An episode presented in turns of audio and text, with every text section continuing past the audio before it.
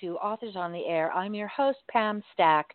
We're proud to be part of the Authors on the Air Global Radio Network. Welcome to Love and Podcast in the time of coronavirus. I hope that you are all well, sheltered in place, and are reading and listening to podcasts, which to me is the most uplifting thing to do right now when we really can't go anywhere. Uh, tonight is a very special in conversation exclusive broadcast. My friend and author Tim Maleeny is my guest host. Let me tell you a little bit about Tim. He's the author of the award winning Cape Weathers mystery series and the best selling comedic thriller Jump, which the Boston Globe called hilarious and Publishers Weekly described as a perfect blended cocktail of escapism. I know this to be true because when Tim was on not too long ago talking about bo- boxing the octopus, we laughed ourselves silly. Um, his short fiction appears in several major anthologies, and he's won the prestigious Macavity Award for Best Story of the Year Booklist says the Cape Weathers mysteries are smart, snappily written, energetic mysteries starring an engaging hero. Um, Tim started writing crime fiction when he moved to San Francisco near Chinatown. I'm sure he gets a lot of inspiration from there. He currently lives in New York with his remarkable wife and his two kick ass daughters. Um, he's working on his next novel, a screenplay, and a book for YA. I'm thrilled to introduce your guest for tonight, Tim Maleeny. Hi, Tim. Welcome. Thank you, Pam. Thrilled to be here, and thanks for giving me the reins. I'll try not to mess this up or drive us into a ditch. Uh, oh, I'm i think you're going to do great. That, uh, well, ask me again in 20 minutes. We'll see how it's going. Okay. Have fun. I'm going to go be your technician now. Fair enough. Thanks so much, Pam. All right, everybody. I am about to introduce and talk with a brilliant writer and good friend, JT Ellison. I'm going to give you her bio, and then we're going to dive right into an author to author conversation. Uh, JT Ellison began her career as a pre- presidential appointee in the White House, where a nuclear physicist taught her how to obsess over travel itineraries and make a seriously good pot of Earl Grey, spawning both her love of loose leaf and a desire for control over her own destiny. JT became jaded by the political climate in DC. I can't imagine why. And she turned to creative writing. More than 20 novels later, uh, 20 novels, that's absolutely remarkable. She is an award winning New York Times and USA Today best-selling author, millions of books in print, published in 28 countries and 16 languages. JT is also the Emmy Award winning co host of Award, A Word on Words, a literary interview television show, and she's also the co author of the A Brit in the FBI series with Catherine Coulter. She lives in Nashville when it comes to Mr. Rare, sometimes dogs, but usually cats. We'll talk about that a little bit. Uh, JT is a genuine literary badass, and if it were up to me, I would send her back to the White House as the next president. Uh, and I encourage you, if you're not happy with any of your choices this November, that JT would make an outstanding writing candidate. Just hold that in the back of your head while we talk about books. With that, I will say hello to JT. JT, how are you doing? I'm in hysterics. That would be that's hysterical. It's good to be with you, Tim. It's not my worst idea. It's not a horrible idea, JT. Oh, I don't know. I don't think we need the mantle of, of leadership on the writer's shoulders. All right, all right. Let's talk I have about too books. much imagination. we'll, we'll stay away from politics for now. Um, let's talk about. Um, I want to talk about you as a writer and how you write, and kind of talk about some of the things we've we've riffed on in the past about why mysteries. But first, let's talk about your latest, Good Girls Lie, which is an absolutely riveting book. Um, and that's not just my opinion. Publishers Weekly gave it a starred review, called it a high tension thriller. Uh, BookPage, I love their entertainingly twisted coming of age tale. So, talk a bit about that. How did this book come about, and what is it about? Okay, so Good Girls Lie is uh, set in the Blue Ridge Mountains of Virginia at a school called Goode. Goode is with an E in the in the book, and Ash Carlisle, who is this uh, very precocious teenager who has been recently orphaned, has to go there and navigate a new world, a new life, uh, all of these teenage girls. this is not though a YA book. This is an adult book. It's got adult themes. It's got adult situations, and I wanted to explore the idea of a teen going from revered to reviled. And that's what happens. She gets there, everything on the surface looks good. She's trying to fly under the radar. She just wants to do her work. This is an opportunity, and she recognizes it. But of course, she comes to the attention of the head girl, and things go from there as female relationships unfold. And sometimes they unfold well, and sometimes they unfold in all kinds of terrible ways. And everything's going well until people start to die.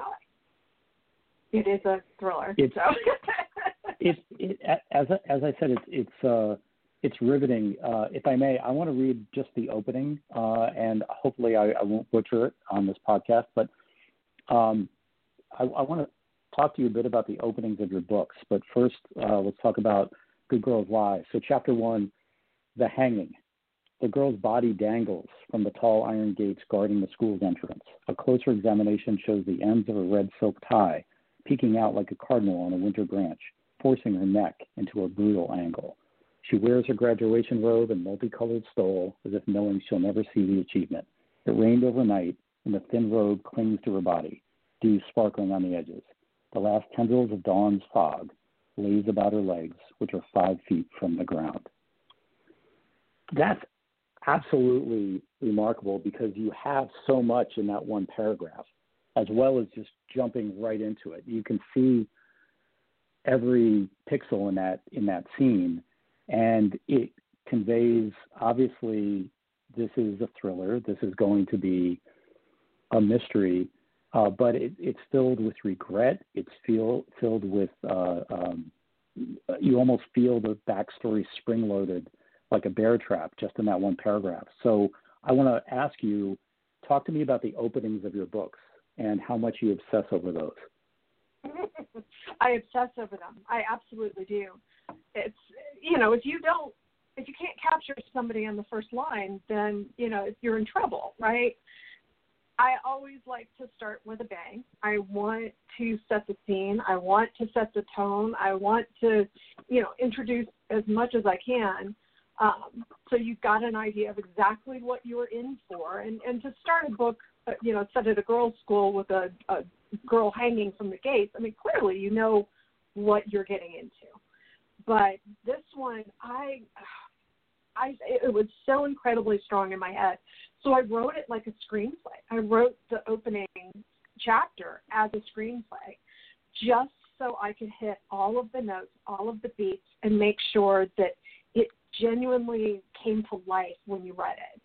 And and that's something I've not done before, but it's something I'm doing now because I think it's really a good exercise in how to set the scene. See, that's really interesting because I always feel like I'm writing, whether it's it's a, you know, it's it's a chapter that's overtly about action or if it's it's a more intimate moment. I'm always trying to visualize and block out the scene and think about where is the camera. And I was going to ask you about that because your books are very visual and yet everything's moving. There's always movement. So are you writing to something you're seeing? Are you working off an outline, or are you more of an organic writer who has a triggering event and then just goes for it? I'm I'm an organic writer, and I do I love that. I have a triggering event, and then I go for it. I see something. I see I see characters talking. I see you know the dialogue. I see the movement in how they're interacting with each other, and that's what kicks off a scene for me. And if I can't see those, then I have a really difficult time because you know if I can't if I can't envision it, obviously the reader won't be able to as well. But I do like to just kind of jump in and go. Uh, sometimes I have an open, like like I did with this one. Sometimes I don't, and I start elsewhere and come back to the open. Um, I spend a lot of time on the first twenty-five thousand, a lot, and that's the first hundred pages. I I would spend, you know, say it takes six months to write a book five months of that is going to be on that first hundred pages, and the last. Yeah, I couldn't agree more. I, yeah, I think just, I, I think once right. you get the hundred pages, yeah, exactly. Once you get the hundred pages, then the rest you're you're kind of racing to a thing that you're starting to see is starting to take shape. out of the fog. But up till then, it's it's still a little bit too loose. So with right. an idea like the premise for this book, uh, talk a bit about having the idea or saying to yourself, okay, I want to do a thriller based at this girls' school. How long are you carrying that around while you're working on something else? How long are you carrying that around in your head and going back and forth about whether it's the the the underlying motive, the plot, the characters, the opening, weeks, months until you actually start putting pen to paper? Well, this one this one was different. I I was going to take three months off.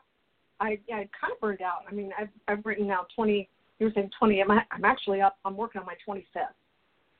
Um, wow. and I burned out a little bit, and I really just wanted to take a breath, step back. I've been going really hard, two books a year for 12 years, and I really just wanted to to take a breath.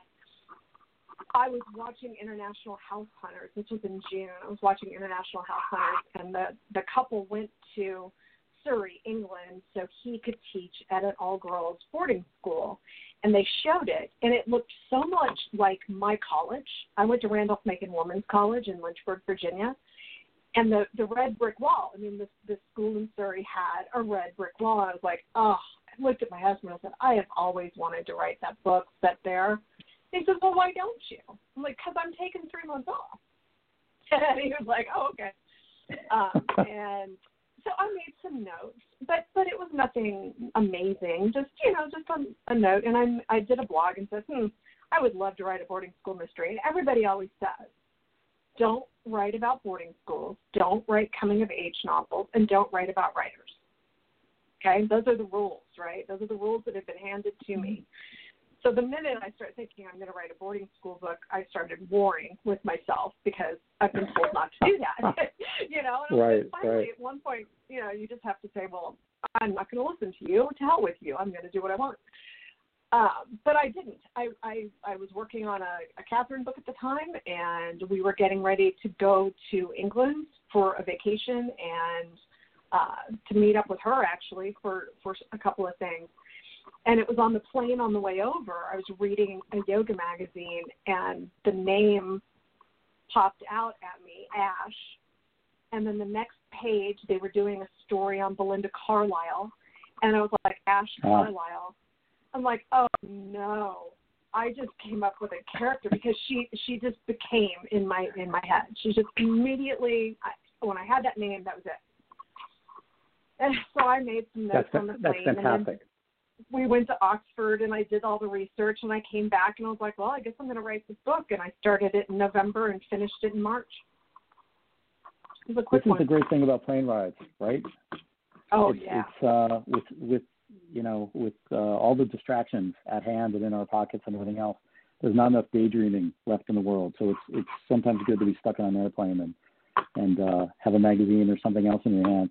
Uh, talk, it talk changes, about the it changes okay, 25 bandwidth. books. Oh, it does. It absolutely does. Absolutely. So 25 books in, which is remarkable, right? So talk a bit about what uh, what you're doing differently um, in terms of what you've learned, because I mean, let's face it, two books a year. I'm sure a lot of our fellow writers uh, uh, give you dirty dirty looks when you say you can write two books a year, uh, because that's you're incredibly prolific, and I've I've always admired that.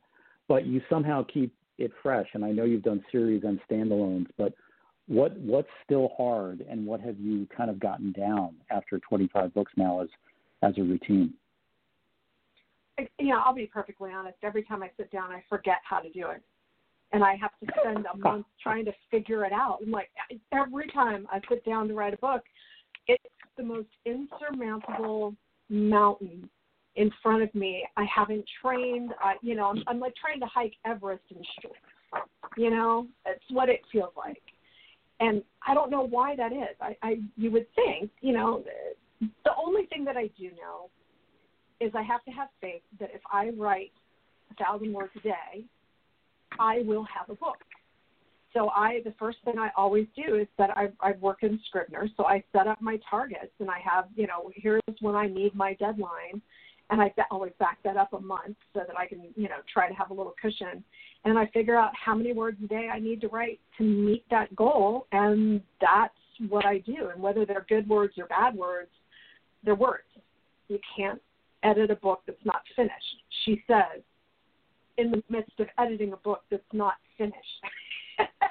you know, I forget my rules. I, I make all these rules and then I forget them and throw them out. And, you know, struggle just like it's my first it's, time.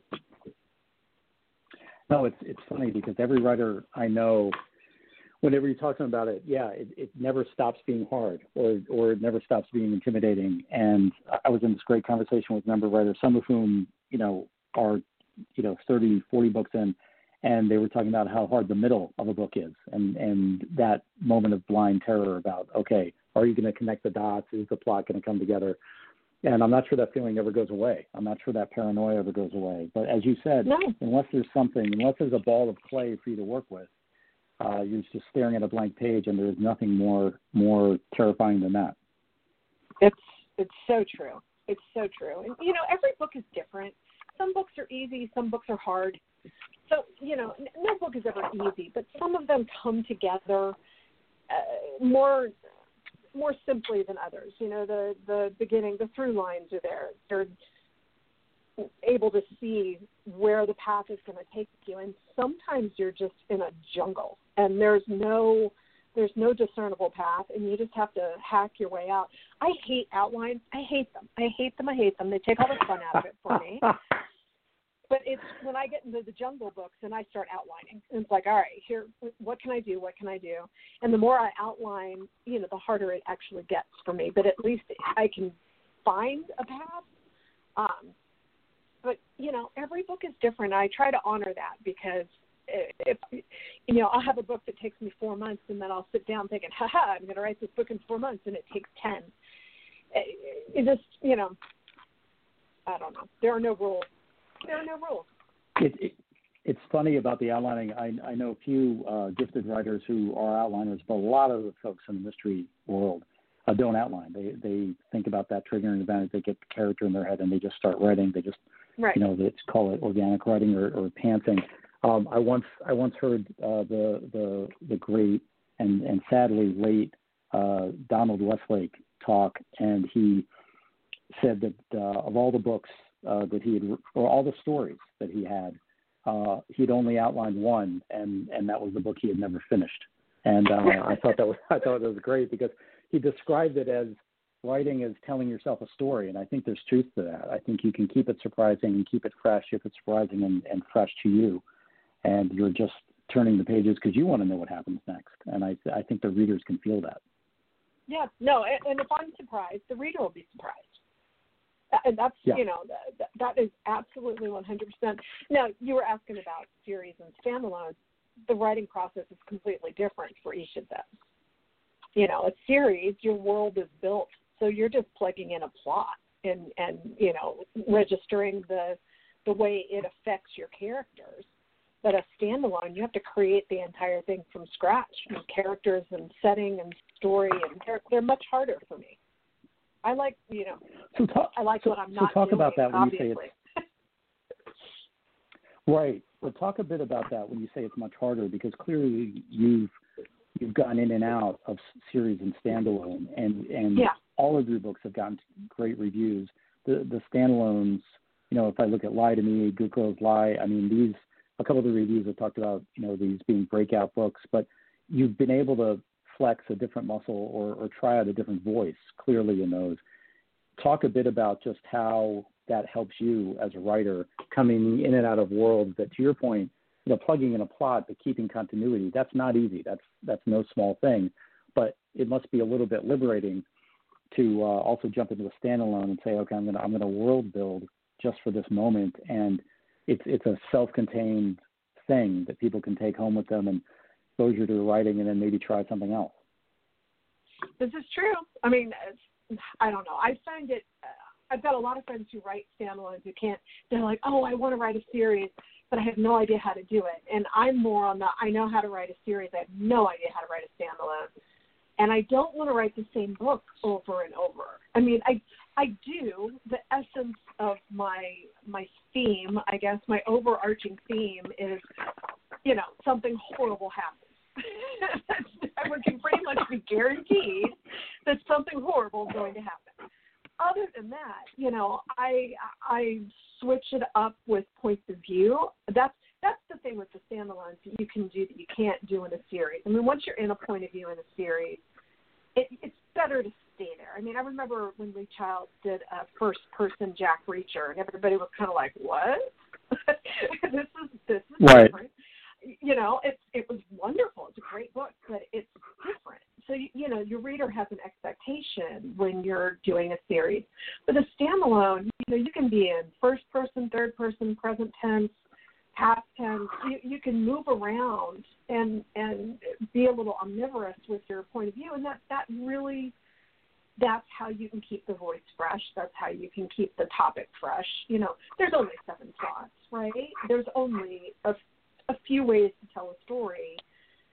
You have to utilize all the tools and and what works for your voice, and that's where I struggle because I'm very comfortable in, in close third, close third past tense. That's all my series are in close third past tense.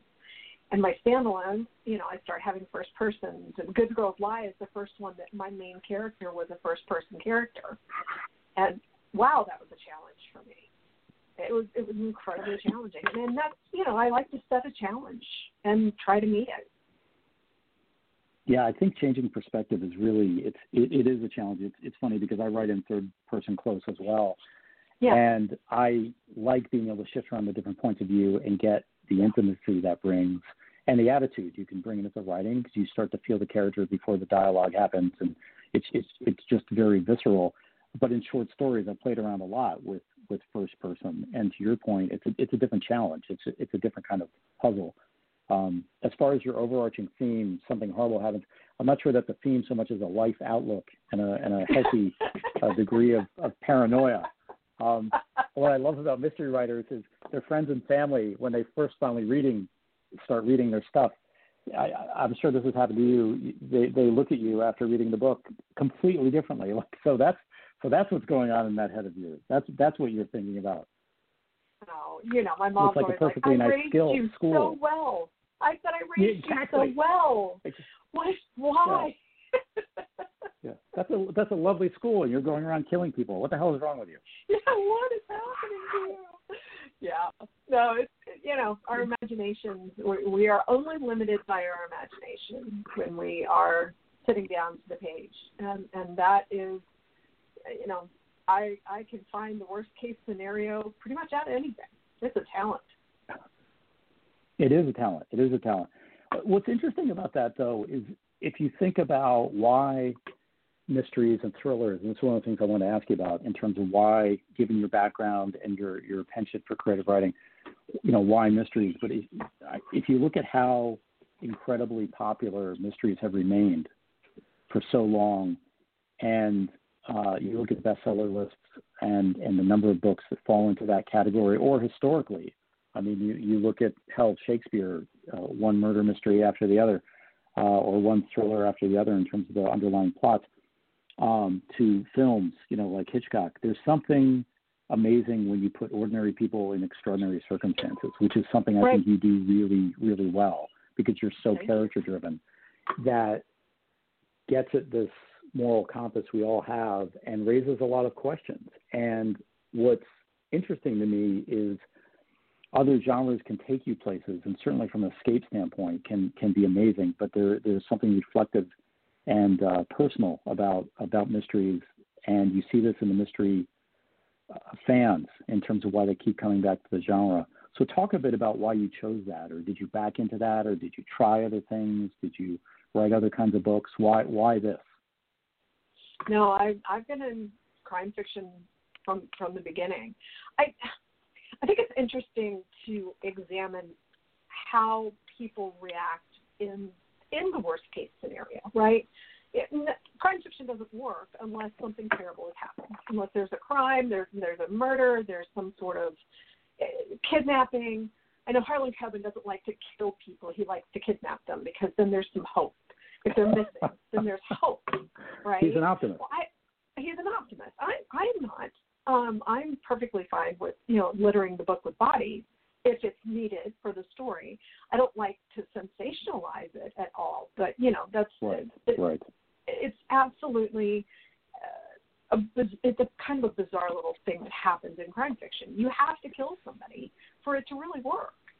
It, it doesn't have to be a serial killer. You can bomb a mall and have just as much tension and fear. And Alex Kava taught me that.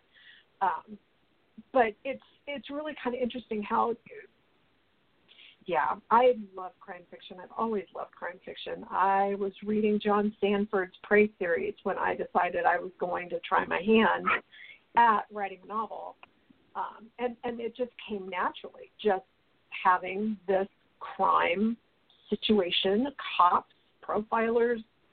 I'm fascinated by the horrible things people do to each other. I'm curious about what happens when somebody walks inside the house and shuts the door I, you know, my poor neighbors. you know, well, God, God knows what your neighbors are up to, right? You know, I, I I had an afternoon not too long ago that you know uh, the kid wasn't supposed to school and he was home from school and some stranger came to the door and I'm like, oh my gosh, there is an assassin here to kill the kid. That's not what's happening, obviously. You know, I'm just I just you, you never know. There's a, a lot of weird lens. weird stuff happening in Nashville. I'm sure. Oh, I mean, it's Nashville. It's Nash Vegas. It's Nashville. It's Nashville. Talk about your. You you mentioned uh, a couple of other writers, but when you were getting into this, and, and even before or even now, uh, who do you like to read, and and what have your, your influences been? Uh, because to your point, there's there's some um, common themes that always emerge in the novels, and invariably you start to identify a bit more with the, the people you like to read, and, and I think you can learn a lot from that. Absolutely. Well, I mean, like I said, I was reading Sandford when I started writing. Uh, John Conley, Tami Hoag, Tess Gerritsen, Lee Child, oh, Lisa sure. Gardner, Allison Brennan. I mean, I could literally, I could go on and on and on. Um, but these were my these were my models. These were the people that I read, that I loved, that I absolutely wanted to emulate, and and that's what I did for a number of books. And then I started I started reading different things, bigger things, and started trying bigger stories. And and it's just you know it's an evolution that I think everybody needs to to go through to elevate their craft. I'm always trying to elevate my craft, and so I'm always reading the best of the best so that I can do that. So I can find out what what they think is important to a story. And that's you know, that's how I learned to write. I, I literally took Mind Prey and I deconstructed it down to the page, you know, down to the line. Who comes in? What do they say? What do they do to try to figure out the the beat and the rhythm of the story? I had no idea that there was like the hero's journey and all of that. I had written five books before I'd even heard of Vogler. it was like, oh, you know, there there is a certain there's a certain rhythm to crime fiction and my voice lends itself to it. And and so i i try to take advantage of that. That's fantastic. I i think this notion of deconstructing you know books and and films and to your point figuring out okay why do things happen in that sequence? I, I teach at this writing conference every year and one of the things that you see a lot of first time writers is the on ramp to the actual story is is too long and they can cut all that. It's important they know that. It's important that they know the characters so well. But you look at crime fiction and you start right in the middle of what's happening and there's movement thereafter that never slows down and things don't always happen in a linear sequence because that's not necessarily how a plot unfolds or how clues are discovered and people under pressure make mistakes or do stupid things or get upset, get violent and the nonlinear nature of that you don't think about it when you're reading, but when you sit back and deconstruct and say, wait, how did they do that? You realize that the pieces aren't in that straight line order you might have thought when you're when you're going down to write them yourself. And that's all the best books start in media res. I mean, they just that's how I want I want to be kicked into the story. I don't want to ease my way in. I don't want to come and knock on the door and wait for somebody to come to it and open it. I literally want to be thrown through the door and break it open and, and boom, now you're there. And that's what I always, always try to do. One of the things you talked about influences, one of the things I learned from Lee Child was write every book like a standalone, even if it's part of a series. And Sure. most people discover writers four or five or even six or seven books in to their literary career. So they may pick up a book that looks interesting. They might pick up your latest and then like it and then go back and, oh, what else has she written? And then they discover the series or they discover something else. And I think that's an important reminder too, even when you're working within the construct of a series, how much do you carry forward or how much is that plot going to stand on its own, right? Absolutely, it has to. It has to stand on its own. Um, it, when I when Lie to Me came out, a lot of people read that book that had never a never heard of me, b wouldn't read me because I my Taylor Jackson books are pretty dark, and I'm I'm at uh, and I was talking to a bookseller. She's like, "No, I can't read you. You, you scare me." I'm like, "No, trust me. You can read this book. I, it's it's not scary. This isn't a scary book." And she's like, "Yeah, no, I don't trust you with that." I'm like, "But it's true." So a lot of people came came to me with Lie to Me that had not read the earlier books and are now going back. And it it is it's very important to have those books standalone. I only have in the Taylor series two books that are connected enough that I suggest you read 14 before you read So Close the Hand of Death. But other than that, they all can stand alone, and I think that's really, really important because you never know when somebody's going to get the entry point. Exactly. And what a wonderful now, what are you working on now? Yeah, no Oh, doubt, no I'm- doubt. What are you, what are you, I'm- what are you up to now? I'm working on the book that's killing me. It is uh, it's called Her Dark Lies. it is. I, Say the I'm- say the title again. It is. Um, it's about a destination wedding that goes dreadfully wrong. Of course, my a, plus B equals C. Um, and it is. It's just been a really difficult book. Good Girls was a was a difficult book to write, but it happened very quickly.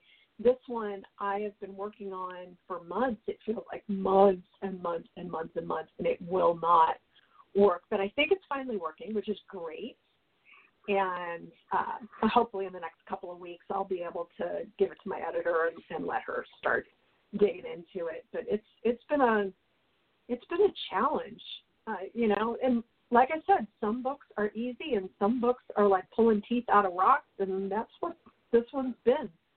It really it's been a challenge. I love the premise. I I, Oh, I love thanks. the premise of a destination wedding gone wrong, though. That's uh, that's fantastic. It is it is fun. I mean, it's it, it's fun, and, and I think crime fiction is fun, which is a little bit twisted, but it's you know I love the premise. I I like the, my setting, and and I like everything that's happening. It's just been a difficult book to write, and uh, it's it's the first time I've written a book in a setting that I've created out of whole cloth.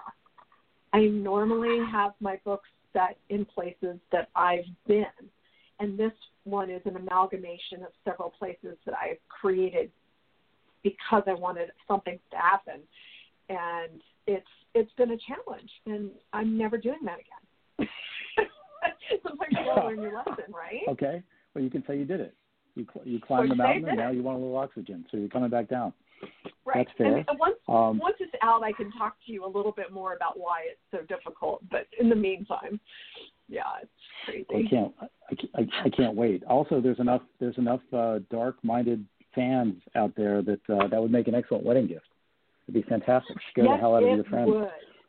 Yes, it Hi. would. We'll have to get this on everyone's register. Pam, Hi, Pam. here. I'm, Hi, I'm Pam. cutting in. Hi, JT. How are you, doll? it's Oh, been I'm a while so glad since to I've hear seen your you. Thank it you. Has been. I, it's been a while since you were down this way in Southwest for Southwest Readers Fest. I think the last time It I was. saw you. It was Fort Or Myers. yes, it was. Yeah, yeah. Um, I want to just say that I'm thrilled that you two are on the show. I'm sitting here with a big grin on my face, thinking, "Gosh, I wish I was a writer," but I'm also glad I'm a reader because I get I, I get to listen to you two, and I also get to read your books, which I'm crazy about. So um, we are running a little bit out of time, but I want to ask you both, starting with JT, since she's the guest tonight. Um, give us a, the, a recommendation for a book to read in the time of coronavirus. Codename Helene by Ariel Lawhon. Just came out last Ooh, week. good choice. It's it's about Nancy Wake, who is an Aussie spy. Well, she's a she's an Australian, but she spies uh, for the the Commonwealth during World War II. And this chick is the most badass I have ever read, and I think everybody should be dressed up like her for Halloween. I mean, she, she's just amazing, and uh, I highly recommend it. It's, it's very diverting. Oh, fabulous. Tim, um, what book do you recommend for our friends who are socially distancing but love to read? I would echo JT's recommendation. I would also, uh, since I've enjoyed this conversation so much, say that if you haven't read Good Girls Lie, you're doing yourself a disservice and you should go out and get JT's book. The other book I would throw in the mix during this um, stay at home and read more hiatus we're on is uh, by Erik Larson, the nonfiction book The Splendid and the Vile, which just came yes. out a little while ago. It's a it's that's it's my, about that's on my bedside table. it's amazing. I must say it's amazing. His writing is always great, and it's uh, about uh, the the period right when uh, England was going to war against Germany in World War II, and the French had just capitulated to the Nazis. And it's close in about Churchill, and it's a remarkable book. The way he puts that together from the diaries and makes it read like a novel, it's uh, it's riveting and it's uh, an absolute delight. And it's it's also very it, it puts things in perspective about remarkable times. So it's a good one. You know, um, it's funny. There is six degrees of separation. I don't care what anyone says.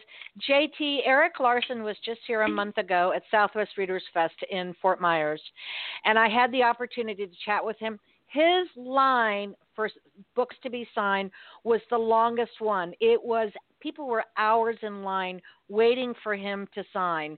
He was That's so amazing. busy with re- yeah, and you know Readers Fest is so much fun. We had a lot of great people here all the time. So, um, yes, The Splendid and the Vile is a fabulous book. Mine is signed. It's sitting on my shelf on my to be read list. Um, now, one more thing before we call it a day. JT, give us your website and social media, please.